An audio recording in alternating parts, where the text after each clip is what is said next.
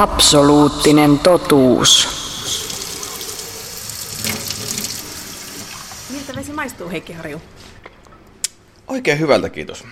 Kiva asua tämmöisessä maassa, että pystyy ottaa hyvän makuista vettä hanasta. Ei tarvitse pelätä mitään pöpöjä eikä tarvitse mitään kloorivettä juoda kuitenkaan. Onko se kuullut, että siinäkin on terveydellisiä eroja, joko lämmintä vai kylmää vettä? Joo, näin sitä niin kuin pienestä pitää opetettu kotonakin, että lämmintä hanavettä ei saisi juoda. Eihän se kauhean houkutteleva ajatus muutenkaan ole. Ei kyllä kieltämättä. Mä en tajua, minkä tekee se lämmintä vettä haluaisi välttämättä juoda, mutta näin kuitenkin sanotaan, että... Onko sillä merkitystä, että jos vaikka rupeaa keittämään perunoitakin, niin siis ensin se kattila täyttää ihan jääkylmällä vedellä ja sitten kuumentaa se? Kai siinä voi joku ero olla. Tietenkin tämä on just se, että nopeamminhan sitten kiehuisi sitä vähemmän energiaa kuulisi, jos siihen lämmintä vettä laittaisi. Pari eri selitystä mä oon kuullut. Yksi on se, että siinä olisi, kuumassa vedessä olisi enemmän bakteereita kuin tuossa kylmässä. Ja toinen selitys, minkä mä oon kuullut, on se, että sinne kuumaan veteen liukenisi enemmän tuolla putkistosta jotain, todennäköisesti kuparia. Se nyt on hivenainen, mutta toisaalta, jos sitä liikaa nauttii, niin ei se hyväksi ole. Mehän voitaisiin vaikka selvittää se, kun täällä ollaan sattumalta laboratorio-olosuhteissa. No, tietysti voidaan testata, että kummanlaista vedessä kasvaa enemmän pöpöjä ja sitten tehdään analyysi, että kummasta vedestä löytyy enemmän kuparia, niin sillähän se nähdään, että onko näillä mitään merkitystä. Eli pistetään vedet kahteen testiin, kylmää ja kuumaa hanavettä. Tietenkin tähän vaikuttaa aika paljon myös se, että millaisessa talossa sattuu asumaan. Vanhemmissa taloissa putkiset on ainakin kuparia, uudemmissa ne voi olla osittain muoviikin. Että mitä enemmän kuin kupariputkia on, niin sitä enemmän sillä varmasti kuparia pääsee liukenemaan. Alkuun tämä kylmä vesi tästä.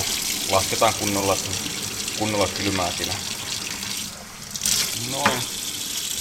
Kuuma vesi. Noniin. Ei muuta kuin tuonne Labraan Mars. Otettaisiko vielä yksi jokeri mukaan? Otetaan pullovesi, joka ainakin paketin mukaan väittää olevansa Ranskan alpeilta. Tuossa todennäköisesti kupari ei kupariputkissa on ollut, mutta tuolle voisi ainakin tuon bakteerianalyysin tehdä kans. Kaataan, että pitääkö sekin paikkansa. Mä on kuullut tällaisen väitteen, että pullovedessä olisi enemmän bakteereita kuin suomalaisessa hanavedessä. Otetaan toi mukaan tuosta.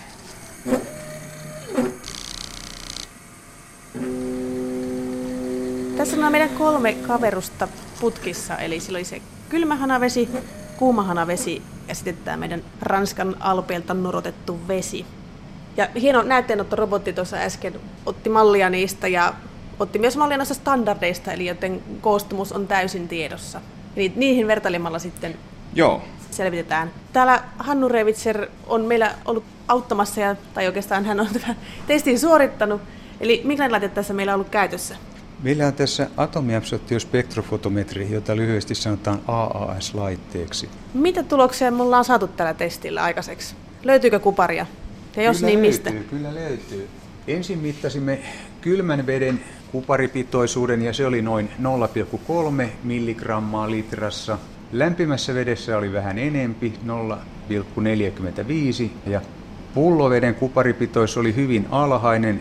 Se oli 0,04 milligrammaa per litra, eli noin 10% vesijohtoveden kuparipitoisuudesta.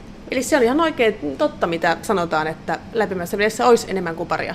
Kyllä varsinkin näin tälleen maanantai-aamuna, kun täällä on vesi seissyt koko viikonlopun, niin se on paljon enemmän päässyt liukenemaan sinne. Että tässä nyt laskettaisiin vettä, niin iltapäivällä todennäköisesti aika paljon pienemmät tulokset. Tulos tasaantuisi kylmä ja lämpimän veden välillä? Kyllä joo. Ja kaikki tämmöiset putkiston ikä ja kunto vaikuttaa aika paljon siihen, että voi olla, että vanhasta rakennuksesta, jos ei ole viikonlopun aikana yhtään vettä laskettu, niin se voi olla melkein jätteeksi luokiteltavaa tavaraa, mitä sieltä hanasta tulee, mutta ei tämä nyt kuitenkaan vielä mitenkään vaarallista ihmisille tuommoinen, jos ei ihan hirveitä määriä rupea juomaan.